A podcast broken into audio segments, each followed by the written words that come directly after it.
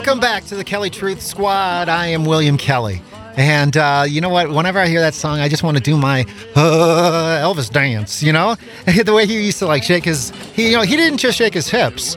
He was shaking his shoulders. He was shaking his everything. He was working it.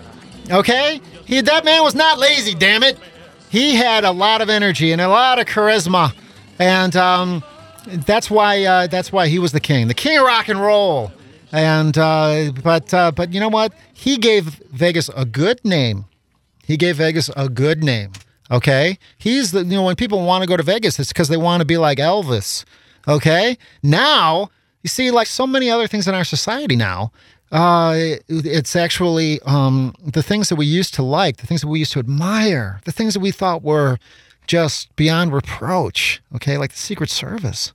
Okay, I grew up as a kid just imagining that that gold badge, that Secret Service badge, was uh, you could not taint that. The problem is not the Secret Service.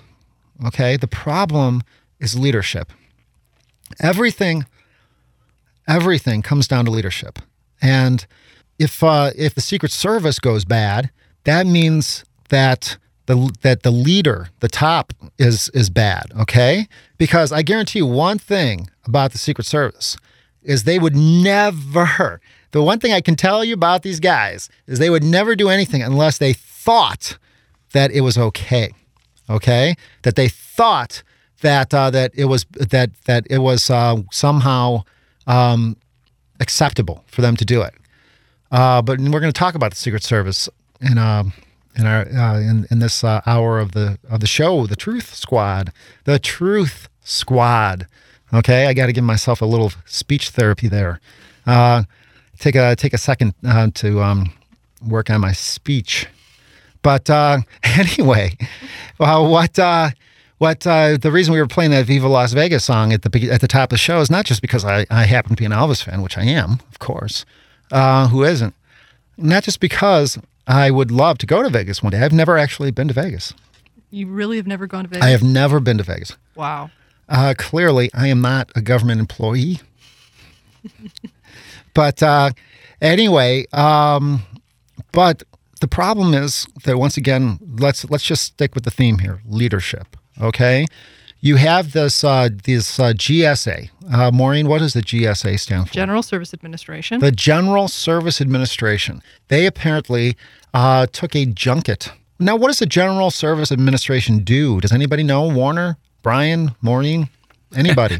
Apparently, they take junkets. That's what we've learned. Aha. Okay. That's their job. You know to what, uh, Warner- waste government money on junkets. Good for you, Warner. You see, Warner. Warner just made it simple, made it clear. Okay. well, the irony is that the agency is actually created to save money by coordinating federal purchasing and contracting. Exactly. That's what Um, it's actually charged to do. So, so in other words, they did the exact opposite of what they were supposed to do. It seems like they were using their time to find ways to get around all the government regulations and restrictions on tax do- dollars and come up with creative schemes to spend tax dollars Okay. uh, for their own benefit. So, so there you go. I mean, if if that doesn't tell you everything you need to know, the the actual agency that is create that was created for the purpose of um, of controlling government waste and inefficiency is engaged in a scandal um, for government waste and inefficiency. um, all, all I can say is thank God Not, this not just inefficiency, outright fraud. Right. They they are defrauding uh, uh, us, we taxpayers, of money for their junkets. Right. Oh, now, now, wait a second. Wait a second. Wait a second. How can now? In what? How are they engaging in fraud, Warner? by taking the money that should be going uh, for their work and, and spending it on fun time. There you go. Okay. In my opinion, that's fraud, wouldn't you think? you know, I, I would think so too. But um, you see, if it was a Republican administration, then we would uh, then then we would have been hearing the word Oh, yeah. fraud a lot Yeah. more often. Right. In re- in regards to this, we'd be hearing for investigations. This would be bigger than Watergate. You know, and before before our, our, some of our listeners out there may be saying, "Oh, come on, you can't blame our good old Barack for this kind of thing." That's way down the line from the president. The reason we have a unitary executive, the reason we have a president, not a committee, is so that we can blame one person for the downfalls and the troubles of our Right. government and get rid of that person and and cause you know a reform to happen. Uh, uh, the Federalist Papers uh, specifically pointed out that we have a unitary executive because if you have a committee of people running things, there's no way to find who is at fault. Especially if they they're all in Vegas. around. Especially if they're all in a hot tub in Vegas drinking sangria. Damn it! So whether whether you can blame Obama directly or not uh, uh, for not being in charge of the people personally of the GSA, he is at fault because he's the man. Oh no no no no no no seat. no Warner! Whoa whoa whoa! Wait a second. Who is in charge of the GCA? Well, I mean, and he is again. You know, this is a regulatory agency, so uh, he's at fault. It's Oh him. no, no, uh, but there's actually a director of the GSA. That is true. Who is it? I want to know this man's name right now. Maureen, It's uh, Jeff Neely. Jeff. Well, Jeff Neely certainly is going to take uh, is going to step up. he'll and, step up and say it. What does Jeff he'll have take to say? he'll take the blame, won't he? Mr. Neely, you have not provided us with any uh, written testimony before the committee. Do you wish to make an opening statement? No, Mr. Chairman, I don't. It is my understanding from your counsel that you may want to assert your constitutional privileges and remain silent. Is that correct? Yes, Mr. Chairman, that's correct. Mr. Neely, the topic of today's hearing is GSA's culture of waste and spending. You are uniquely positioned to provide testimony that will help the committee better understand the GSA's spending of more than $850,000 at the conference in Las Vegas in 2010. To that end, I must ask you once again to consider answering the questions. So, if you'll bear with me. Mr. Neely, what is your title at GSA? Mr. Chairman, on the advice of counsel, I respectfully decline to answer based upon my Fifth Amendment constitutional privilege. Did you attend the 2010 Western Regional Conference in Las Vegas? Mr. Chairman, on the advice of my counsel, I respectfully decline to answer based upon my Fifth Amendment constitutional privilege. This ma- this man definitely has uh, has uh, has definitely uh, exerted his constitutional privileges and then some, and then some. So eight hundred and fifty You know what? thousand dollars or more. Think about it. I'm telling you, man, Think this guy it. has a has a career as a Secret Service agent, yo. That's what I think. Can I can I say here? I, I have to ask a question to my um to my uh to my um uh, my producer. Um, can I say the word bitch on the radio? You may. Uh, can I say the word ho on the radio? Uh, you may. Um, can I say the word um, um, bitch of the United States of America, yo, on the radio? Uh, you may. How about pimp of the of the United States of America, yo? Uh, once again, you may. okay, I am. Good. I have definitely got clearance to talk about the next three, uh, the the next three issues that we're going to be talking about on, on the Truth Squad here tonight. Um, the I got to be honest with you. Growing up Irish Catholic on the South Side of Chicago, I really did not think that we were going to get to this point in our um, in our in our in our country where we would be seeing on a day on a regular basis these kinds of things that you would normally only associate with a third world country. A third world country. Am I right? You mean this kind of spending, and they're- that that government officials are just laughing about spending eight hundred and fifty thousand dollars or more of the taxpayers' money? No, no, no, not, not just All the, that kind no, of the- stuff? The, spending, the waste, the fraud, the the behavior, the behavior. You Is mean this the, what you is mean this? the lavish meals at our expense? Do you mean the seventy-five thousand dollars for bicycle building workshops and the mind readers and the clowns and the comedians that they hired? Are you talking about that? no, wait a second. You're not. Hey, wait a second. Don't talk about my private life on the radio for crying out loud. Okay, then I won't talk about the hookers and the uh, junkets to No. other nations. We'll, we'll leave that out too.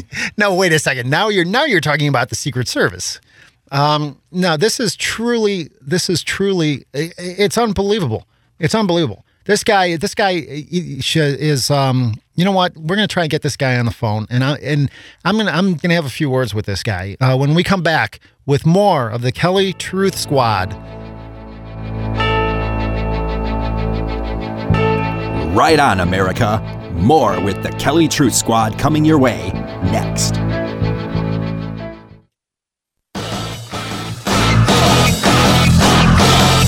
Superstar Wonder Woman. Welcome back to the Kelly Truth Squad. I am William Kelly. And, uh, you know, we see headlines every single day in the news the horrible, horrible headlines. And uh, it's, um, it's heartbreaking as a lifelong citizen of the city of Chicago, the city that I love, to realize that there are more shootings, more murders, more crimes in the city of Chicago on a weekly basis than there are in Iraq and Afghanistan put together. Okay? And uh, this, the Chicago police, who you know I grew up admiring and I still do to this day, um, obviously are somehow not um, equipped or capable um, of to do anything about it. Apparently, um, maybe they never were. Maybe I was just living in a fantasy world that that the police were were actually able to to keep us safe.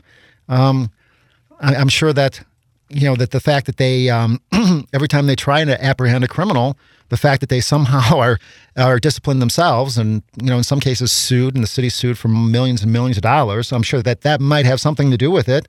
There might be a little bit of a deterrent effect on the police to try to actually go out and prevent a crime.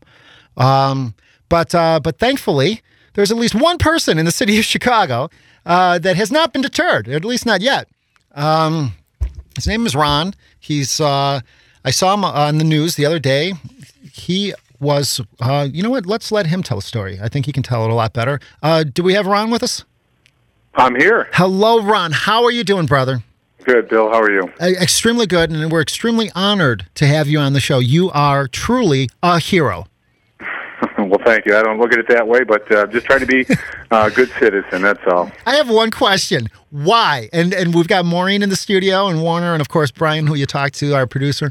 Um, why is it that whenever anybody uh, is um, uh, is called a hero, the very first thing that they say is, "I'm not really a hero." what is it? Now, wait a second. Now, Ron, you can answer that question because you are a hero, and I just called you a hero, and you just declined the title hero. So That's tell okay. us what was I- going I'm on in your mind. entitled to that. yes, you are. You are, and I'm not. I'm not knocking you. Trust me. I just called you a hero. So clearly, I'm not attacking you, but I'm asking because I've always been curious about this uh, this uh, this phenomenon, this anti-hero hero phenomenon. Okay, so what I want to know from you is what went th- what goes through your mind that makes you think that you should say no, I am not a hero. Hmm. Well, I'll, I'll tell you why. Because, you know, this is just one brief moment in my uh, life where I happened to come upon something that to me was so absolutely and utterly.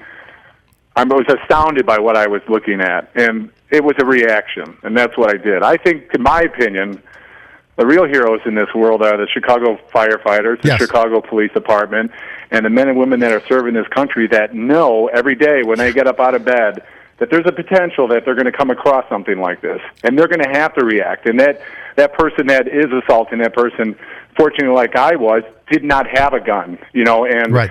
um, you know, I was able to to get him to move off this per- this woman in the alley and run, and I was able to catch him. So I mean, you know, for me, it was a reaction. It went from very cons- a big concern for this person that was being assaulted in my, outside of my home. Once I knew she was reasonably safe, I couldn't quite honestly, I couldn't tell you what her condition was. As I was, I stopped briefly just to talk to her, and then turned to anger to get this guy because you know no one wants to see that kind of thing happen in their neighborhood. There's no question about that.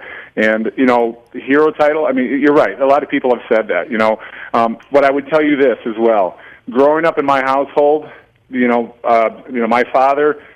I heard stories about him when he was in the Navy. I heard stories, and I, and I witnessed things that he did himself. You know, he mm-hmm. would stop on the side of the road in a car accident. He would jump out of the car and he would help people until paramedics arrived. So this is something that I, you know, witnessed myself early on. So it just seemed natural, I guess, maybe for me to try and reach out and help somebody. And that's really kind of how I looked at it. You know, I mean, uh, you know, at this point, I don't know how to explain it. I don't know why I did what I did. The police department said, you know, the guy could have had a gun. You know, Right. did you think about that? And I said, you know, not until the moment that you just met it. You know, mentioned Well, and- that. and I that's did just not the realize point, you he had know? a gun, but you know what? I don't know that I would have changed it. And the A police lot of people looked at me wonder that. He goes, you know what? I'd have done the same thing, Ron. And Ron, let me just say this. First of all, well said. Well said. Okay.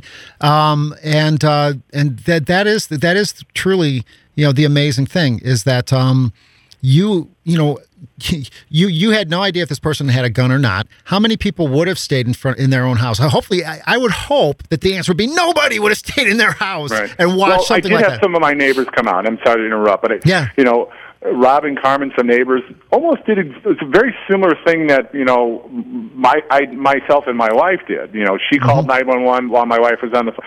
You know, he came Sure. out, but he, you know, so you know, people are doing this. It's just you know, I.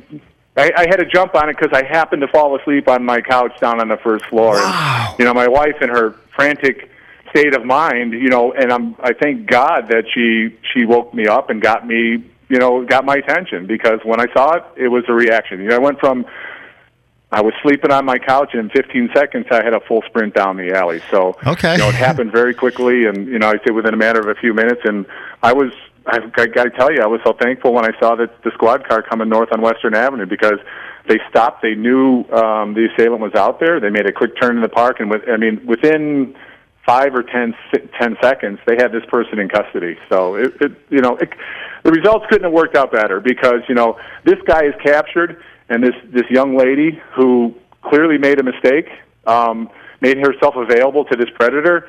Um, you know, came away reasonably unscathed. Um, you know, she was assaulted, but you know, and mentally she's a you know she probably has to go through adjustment period, but it could have been a lot worse. It really could have been a lot worse. So Now, I'm, Ron- and I'm thankful. And, and and Ron, thank you for that uninterrupted, you know, you know, in the moment, you know, explanation of of kind of uh, your your side of this story. Uh, for those people who don't know what the story is, let's back it up for a minute. What what exactly did happen in the alley uh, outside of your home? Um, it was about three three thirty in the morning. Um, I was fast asleep on my couch. Uh, my wife. It's not normally where I sleep, but I had fallen asleep on the couch. My wife had had gotten up um, at one point in the evening when she was laying in bed. Uh, she heard a woman struggling in the alley with somebody. Um, she looked out the window and she saw the young lady who was, you know, with a man right outside our garage, struggling. And she immediately came downstairs and she said, "I think there's somebody being assaulted in our alley." God, Um, I got up, looked out the window, saw what was going on. Um, I did ask her to go get uh, a bat that I normally have around the house for just these occasions. um, and you know, there was no time to wait for her. I just immediately ran out the door and I went down the, you know, from my back porch. I, could, I got a clear view of the alley. Um, I ran down my, the stairs. I had a, a shovel that was there. Um, I grabbed it and um, I gave chase. You know, he immediately looked up at me and, uh, you know, he was not undressed at that point, but she was, and he had, um, you know, he got up and he began to run, and I, I ran in the direction that he was, which is away from me, heading west down the alley, and she, uh, I stopped there briefly, asked her a couple of questions, you know, is she okay? And you know, she was very upset, but I, you know, um, and I said, did you know who that was? You know, and she said, no, I don't know who that is. And so then it was go. And I chased him, you know, I, I caught up to him eventually because he went across the park. It was a quick chase, you know, a couple of blocks and then across the street. And then he, I think he realized he was on a main thoroughfare and said, you know, I, I probably need to get into the park. Although someone did tell me that he had a car there at one point, so maybe he was circling back to get to his car and he stopped in the park and, and actually picked up a stick to defend what I found out to defend himself at that point because he thought I was going to kill him and he probably was right but I my intention wasn't to assault him. It was to really kind of protect myself with the shovel but catch him and um advised him that I didn't think it was such a good idea you know um to drop the stick and get down and the police you know are going to be here momentarily. He said a few things like he knew her and you know there he was getting a fight with her and I you know I said I go that's just no way to treat anybody woman man I don't care. It's, Okay. that's not true. And asked him to get down on the ground and it was at that point that I heard the sirens from the police car the patrol car. Was coming north on Western Avenue. Um he started to walk. I was started walking with him. I think I said something like you know I could do this all day. And um at that point that's when I made the decision to run out into the street to tell the fire, you know, to, to, to redirect the police to go into the park. And at that moment, he started to head into the park. But you know, he's wearing a white shirt, so he's easy to spot. And the police just turned right into the park, pulled right up on him, grabbed him, and and wrapped him up. Now, Um, now this uh, this uh, this assailant, uh, alleged uh, assailant, is a uh, uh, is a Chicago cab driver. Am I am I right about that? that that's what I understand. I mean, you, you, actually, most of the information from this point forward, I've gotten from from the media, like yourself. So. Okay.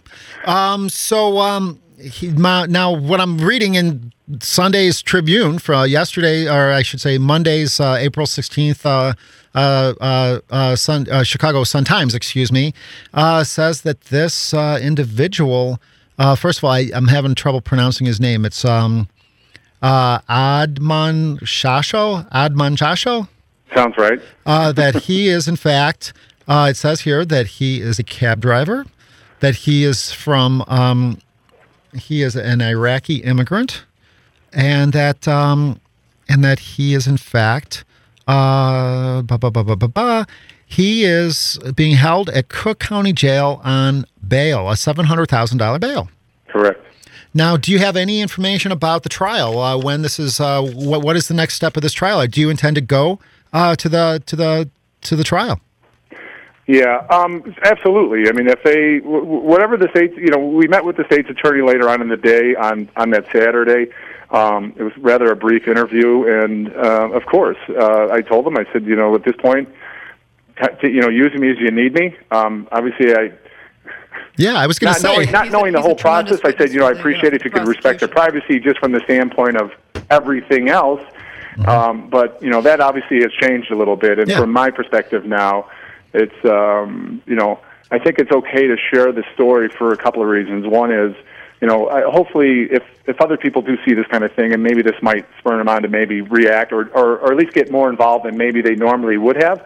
And the second thing is, you know, I was interviewed by one of the local uh, universities in Chicago, DePaul University, and you know, there's a lot of programs where, you know, I'm, I'm finding out where if people are in this same position that this young lady was, which is that she didn't have a ride home, that she made the decision to walk because the L was closed, that she could pick up the phone and call somebody, a chauffeur, and have them pick them up at no cost to her, and have her taken home, so that Really? you know, her mother doesn't have to worry about these kinds of things happening when she made a mistake and then she doesn't have to pay for it with something like this. So, Ah, so the you know, mistake that she made was just simply walking home. Wow, yeah, what yeah. a, well, she was imagine also a little distracted too with her her iPod. Okay, so uh, now you're starting to sound like her dad, Ron.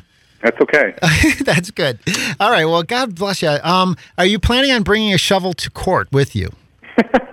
Only if they ask. Okay. Well, they, we might need uh, we, we might need you to start a uh, like a shovel brigade where people just roam the neighborhood with shovels. Hey, I have a question for you. Did it ever has it has it crossed your mind since this incident that you could have uh, you could have been not just a very you know a, a local story of uh, of a hero of somebody who saved a life, but you could have actually become a national story of a vigilante who took the law into his own hands. Have you? Did it occur to you that this could have gone the, the Zimmerman route? If uh, if this uh, if this guy had threatened your life and you had you know uh, whacked him with a shovel, and um, did uh, did it has it occurred to you that maybe you could have uh, ended up being the new uh, George Zimmerman over here?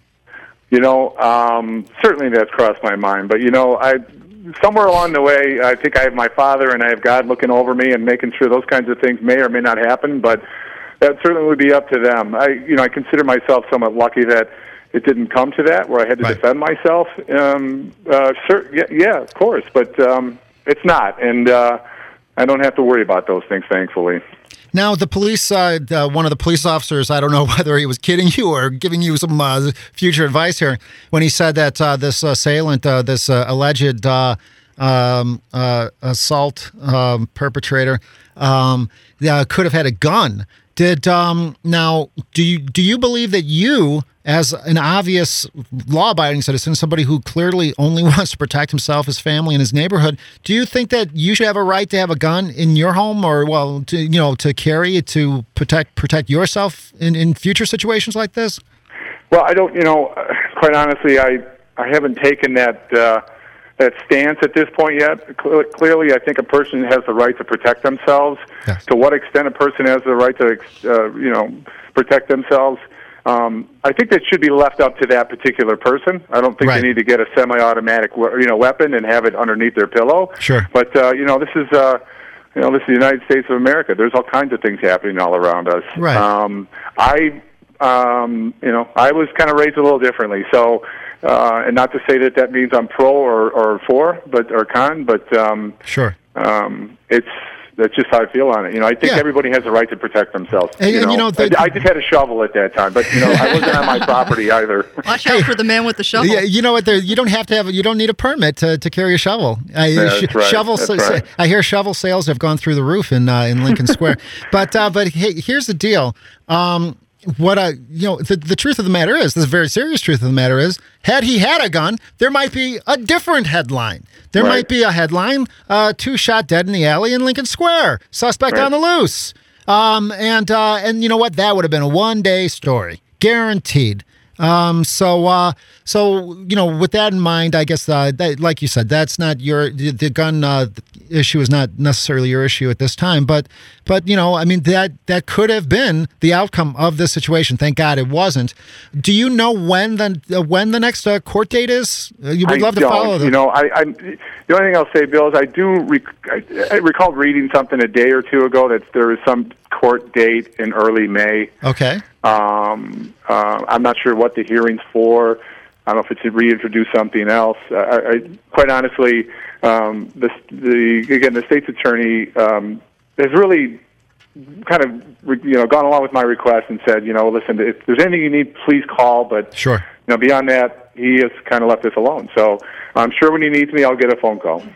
Well, you know, we truly appreciate you, and I, I would like to, uh, you know, when we meet, and which I'm sure we will at some point here, uh, hopefully not in an alley. But um, but uh, when we meet, I would like to present you with the first, uh, the first William J. Kelly Award for Bravery. I don't know exactly what the prize is yet. Um, A golden shovel. a golden shovel. Golden shovel. there you go. Well, uh, some friends of mine have. You know, it didn't take too long for some of the, the you know, the, the the jokes to come out. But a friend of mine did send me a, a picture of Shovel Man, so it's, it's already gone out there. And uh, I just want to say, for the record, I am not a hero. I only give awards to heroes, and that does not make me a hero. But anyway, I don't know why I hate to say that, but uh, but yeah, that that has always struck me as so odd when somebody who clearly does a heroic act, the first thing out of their mouth is "I am not a hero," and and it's and it's always so heartfelt. Have you ever noticed that? Whenever there's a hero on the news for whatever reason, the the the first thing that they say is "No, I'm not a hero," and you can see how like heavy-hearted felt it is by that person. What is that psychology? But what's really interesting Well- is anywhere along the line here, Ron could have said no or turned away, and it wasn't You're just right. the split moment that he made the decision. Sure. At any point along the line, he could have said, "Okay, I'm I'm not. This is enough. I'm not going to do anymore," and he didn't do that. Right. He, he did he did everything that that a, a hero Yeah. would do. And I'm going to say that Ron is a hero, number one. And I'm going to say that just talking to Ron, I know that Ron's a hero all day, every day. Okay. Not just on that one day, but of course, that day was kind of like the high point of the hero activity that I know of anyway. But uh, hey, Ron, God bless you, brother. You're awesome. Uh, we'd love to have you back in May. And, um, and uh, Sure. we'd love to, uh, you know, follow this case. This is the kind of stuff that, that, you know, that we want to, uh, that we want to follow you know, there was another uh, another person who uh, was not uh, was a victim of a tragic attack, uh, Nata- Natasha McShane, who um, you know we had uh, a benefit for. She was uh, an Irish exchange student.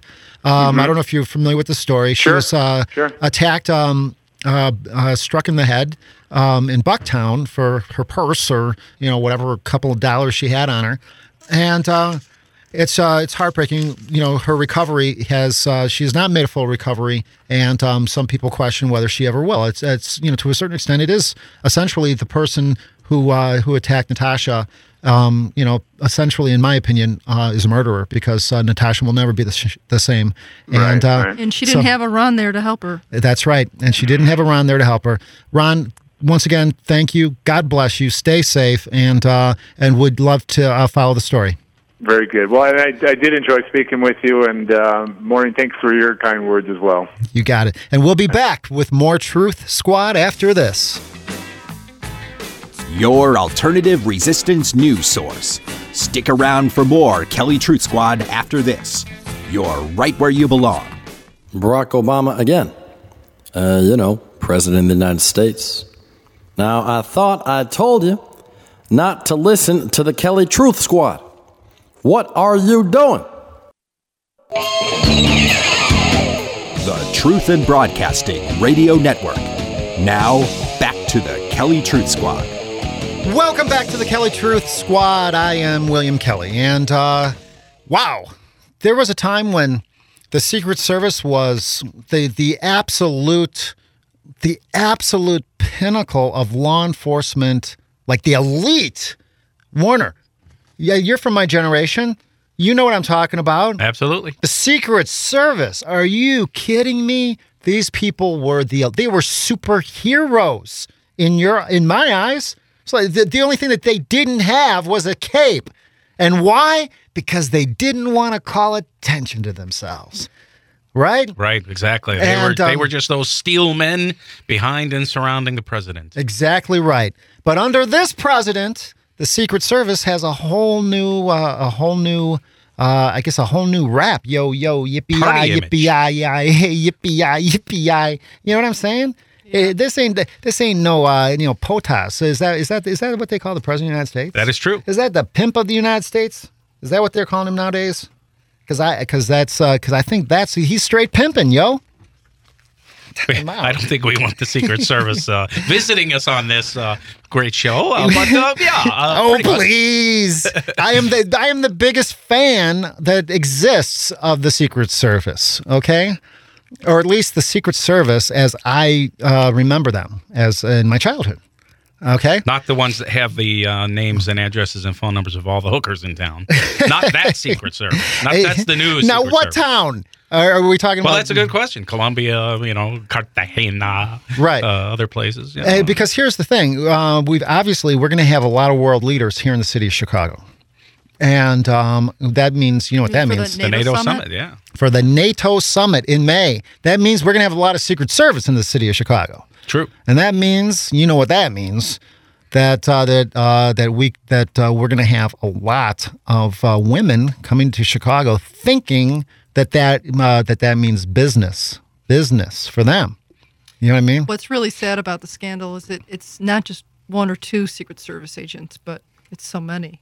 That's, Huh. that's what's sad about it. Is Yeah. that it, there's so, there was so much complicity here, and then you wonder, well, if they did it once, how many more times did they do this? Well, yeah. I mean, there, there's some there are some serious. You know, as with almost any story, if you really want to get serious about it, you have to think it through. Okay, let's think past the the headline or the joke. Okay, um, first of all.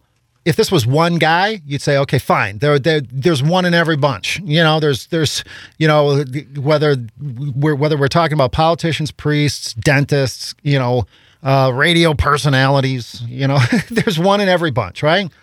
But for this to have been um, more than one shows that this was actually um, um, something that they clearly that that that clearly was uh, was understood that this was going on, right? All I was trying, I was, you would think was it just would- trying to get you off of this. You would think that it would have have to have been happening for quite a while too. Mm-hmm. I mean, you know, I mean, when, when someone's caught doing something, Right. it's rarely the first time they were ever doing it. Just all of a sudden, Yeah, out, all of the of a sudden blue, out of the blue, right. uh, every Secret Service agent spontaneously Yeah, brought South 40 America. prostitutes to the hotel. yeah, It was just one of those like weird coincidences. Yeah, and and, and they had the the itinerary with the president there. and, Right. I mean, these guys were open to all kinds of blackmail and trouble. Exactly right. But like I said, it, it had to have been happening before. Right. And and you know when you think about it that these guys were in this country, you know, a week before the president got there. And apparently they had a lot of time on their hands, okay? To uh, you know, for not only this whole prostitution angle, but you know, drinking and everything else. And you know, we're paying, the taxpayers are paying for this, okay? So I mean, was it really necessary for all of them to be there? or or were they just like taking shifts? Because you know, when you get a little older, obviously, you know, it takes a little time to recover from all of the Revelry? Revelry.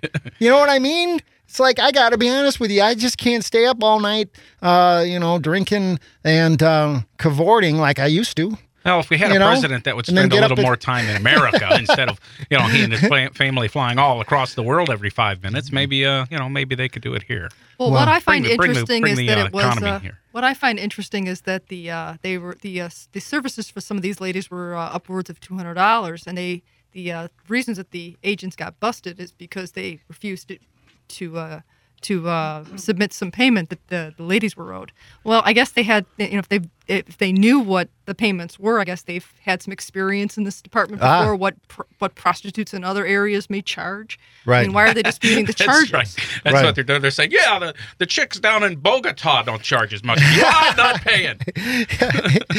but uh, but yeah, there was a story in the news recently about a pimp in the city of Chicago who was charged, uh, and I guess he's been sent to pre- he's been convicted. He's in, he's serving a, like a 50 year prison sentence now. We were going to pull the story. I don't know, Maureen, were you able to pull find that clip? I'm still looking. No.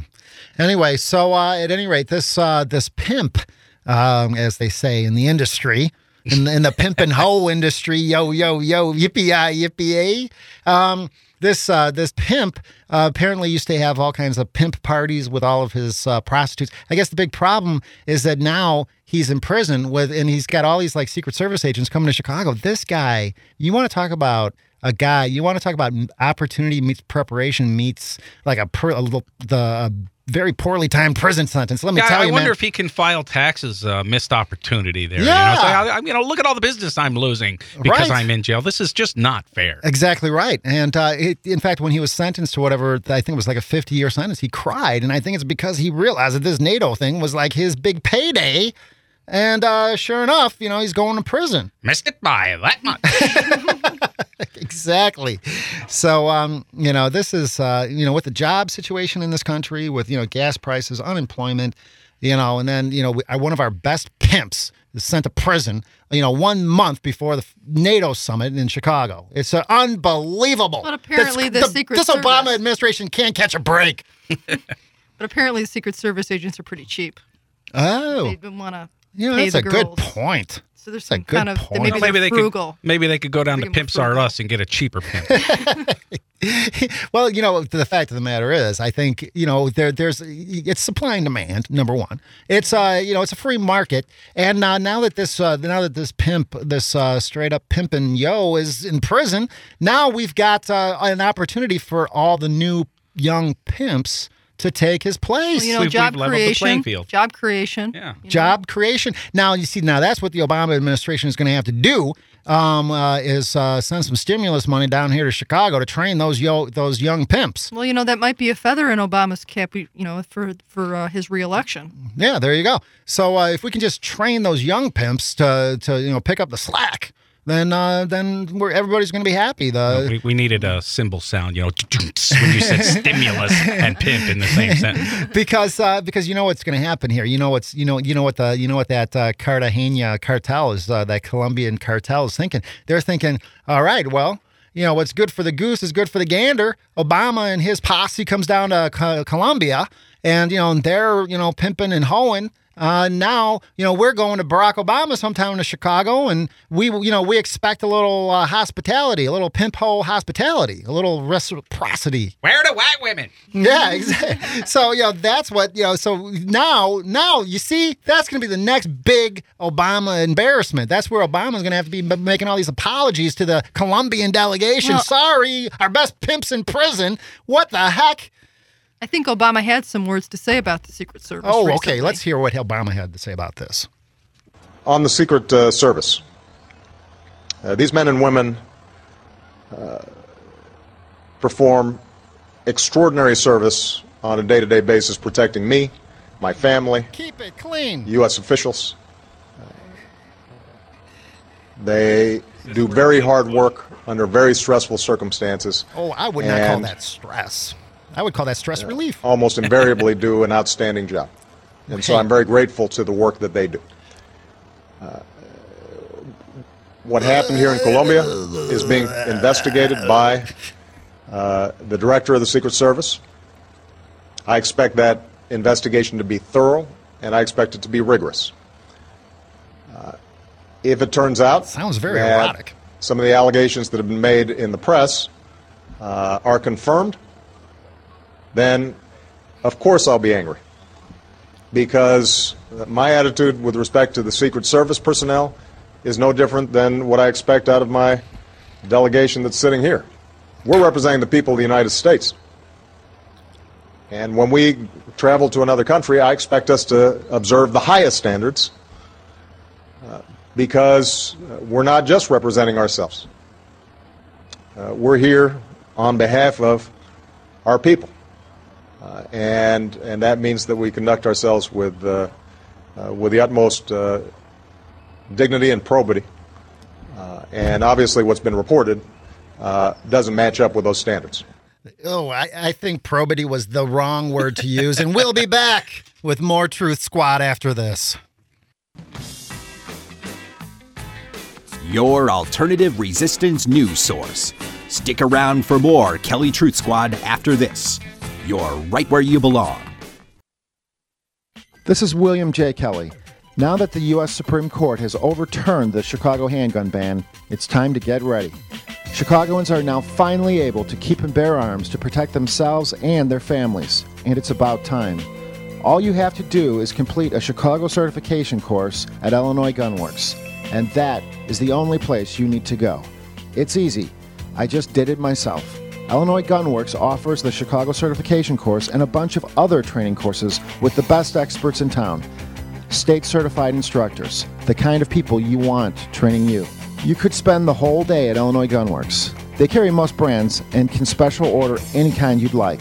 Just call Illinois Gunworks at 773 889 1114 or visit IllinoisGunworks.com. Illinois Gunworks is located at 7229 West Grand Avenue in Elmwood Park. Make Illinois Gunworks your first stop today. The Truth in Broadcasting Radio Network. Now, back to the Kelly Truth Squad.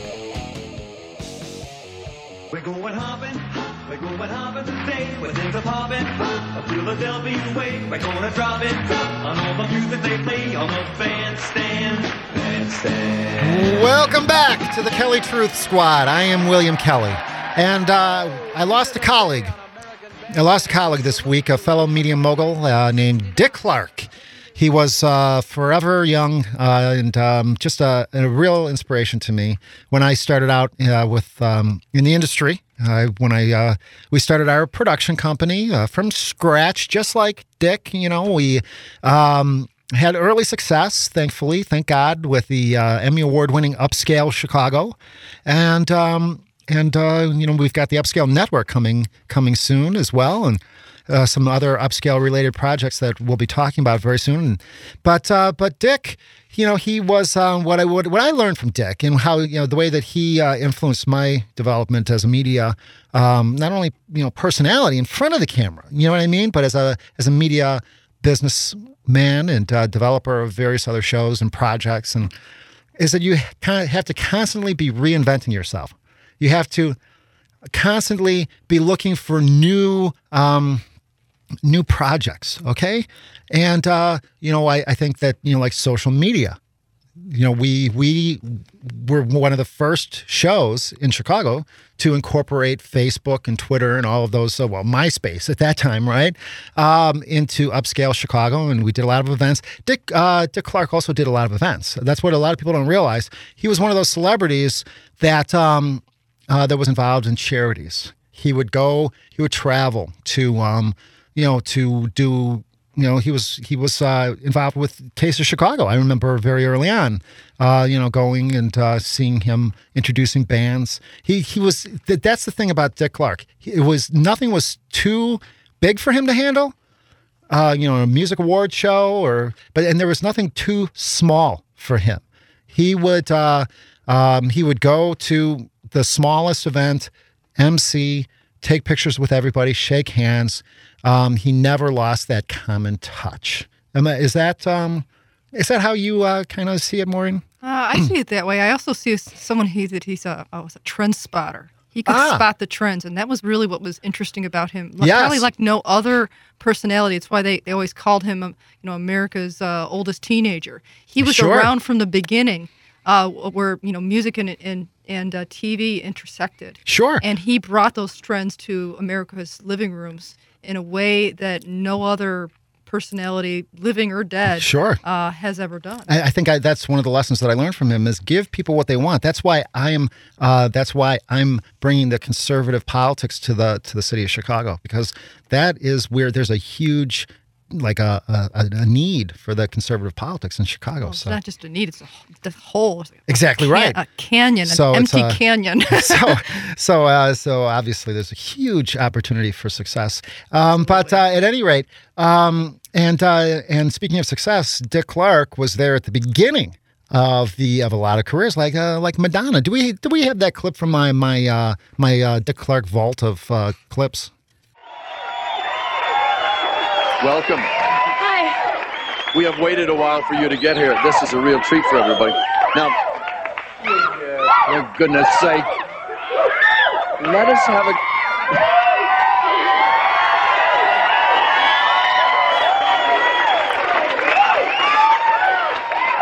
She she gets the general idea. Let us have a, just a couple of words, all right?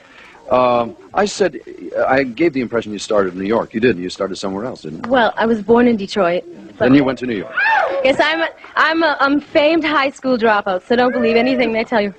Tell, tell me why you went from Detroit to New York to Paris. What did you do in Paris? Well, when I came to New York originally, I was dancing with some dance companies, and I decided to go to Paris because um, a singer named Patrick Hernandez, he had this big hit called Born to Be Alive. Yeah. He offered me um, a, ba- a, a tour with him as a background singer and a dancer, so I jumped on that boat and got into the music industry that way and started writing songs, so here I am. When you went back to New York, you sang with the Trillion Bands. You quit and you went out on your own. Were you the least bit scared to do that? Not really. I think I've always had a lot of confidence in myself.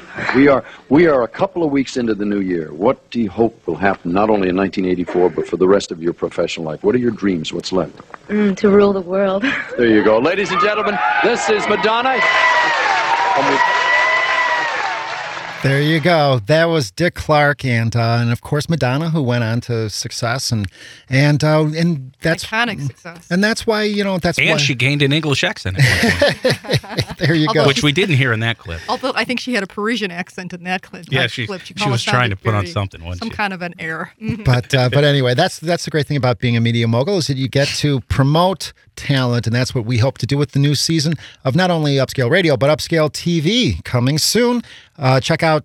Um, check out you can you know what you can do is go to upscaletv.com better yet just go to kellytruthsquad.com uh, and uh, you click on the facebook and the twitter and you'll get all the information and we'll be back with more truth squad after this Have no fear. The Kelly Truth Squad will be right back after this.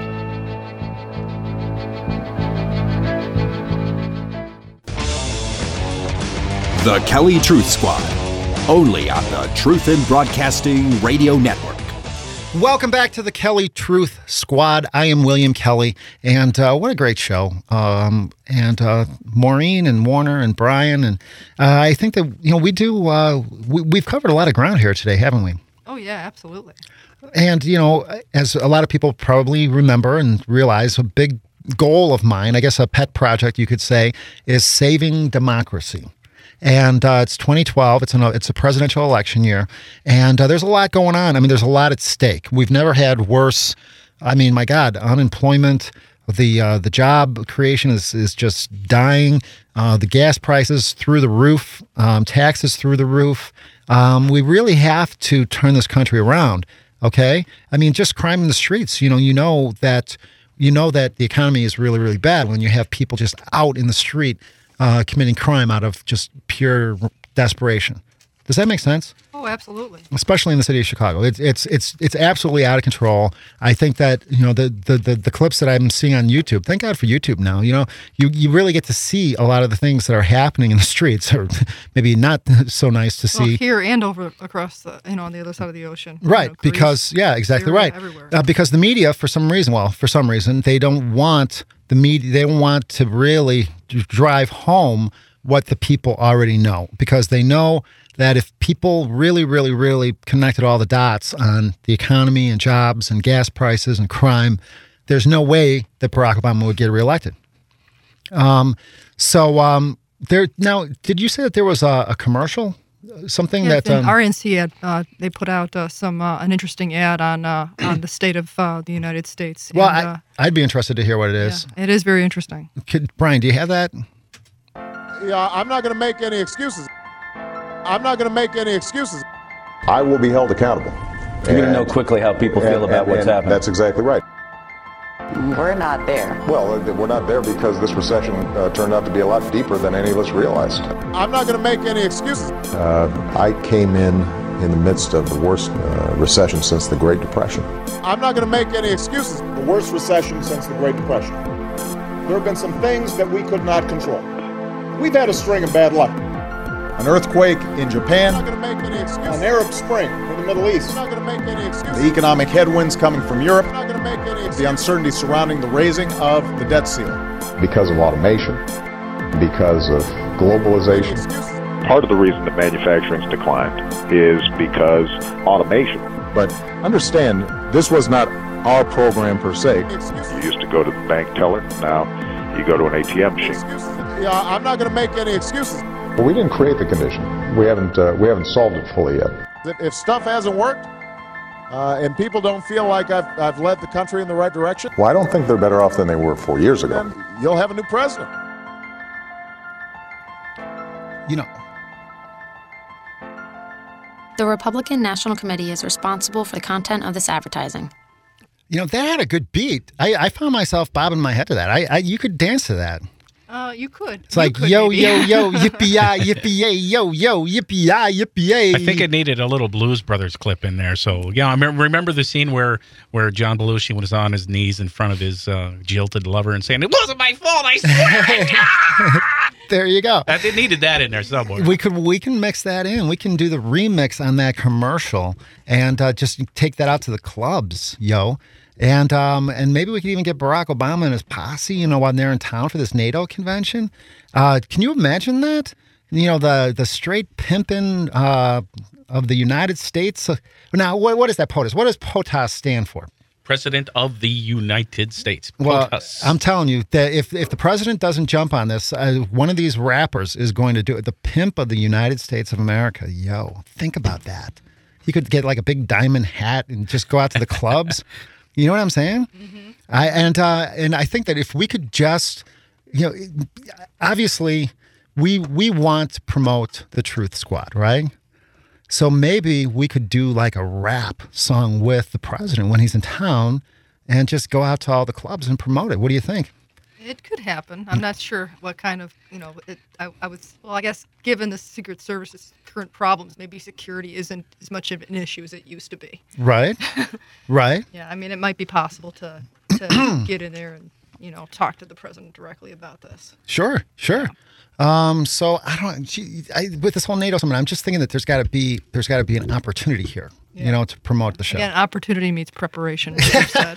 Well, you know, I did take a I, I did take a, a class, a rap class. Did you? I did. I didn't, did you know that, Warner? no, I did not. Yeah, I, I took a rap class, and um, No, you didn't. yeah, yeah, I'm, I'm working on I'm working on a rap. It's the ROM rap.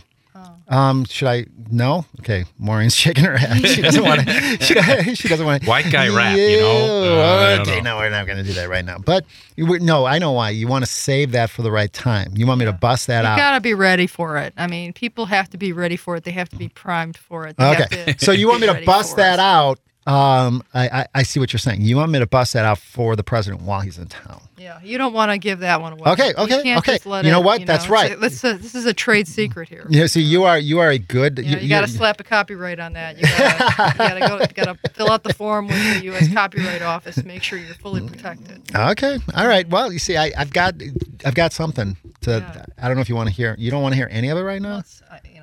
you know, I'm I'm, just- the I'm best. just- okay. All right. But uh, at any rate, we, we definitely have. Um, we definitely have made a lot of progress in. Uh, uh, in, in just one hour, we have done the national media's new, the national media's job in one hour of the Truth Squad, and um, we are definitely looking forward to. And I'm very, I, I apologize, my God, to Steve Dow, uh, who's been on hold this entire time. We're definitely going to have you back, Steve, uh, next week to uh, to plug your your podcast. God, uh, I, I, I apologize for that.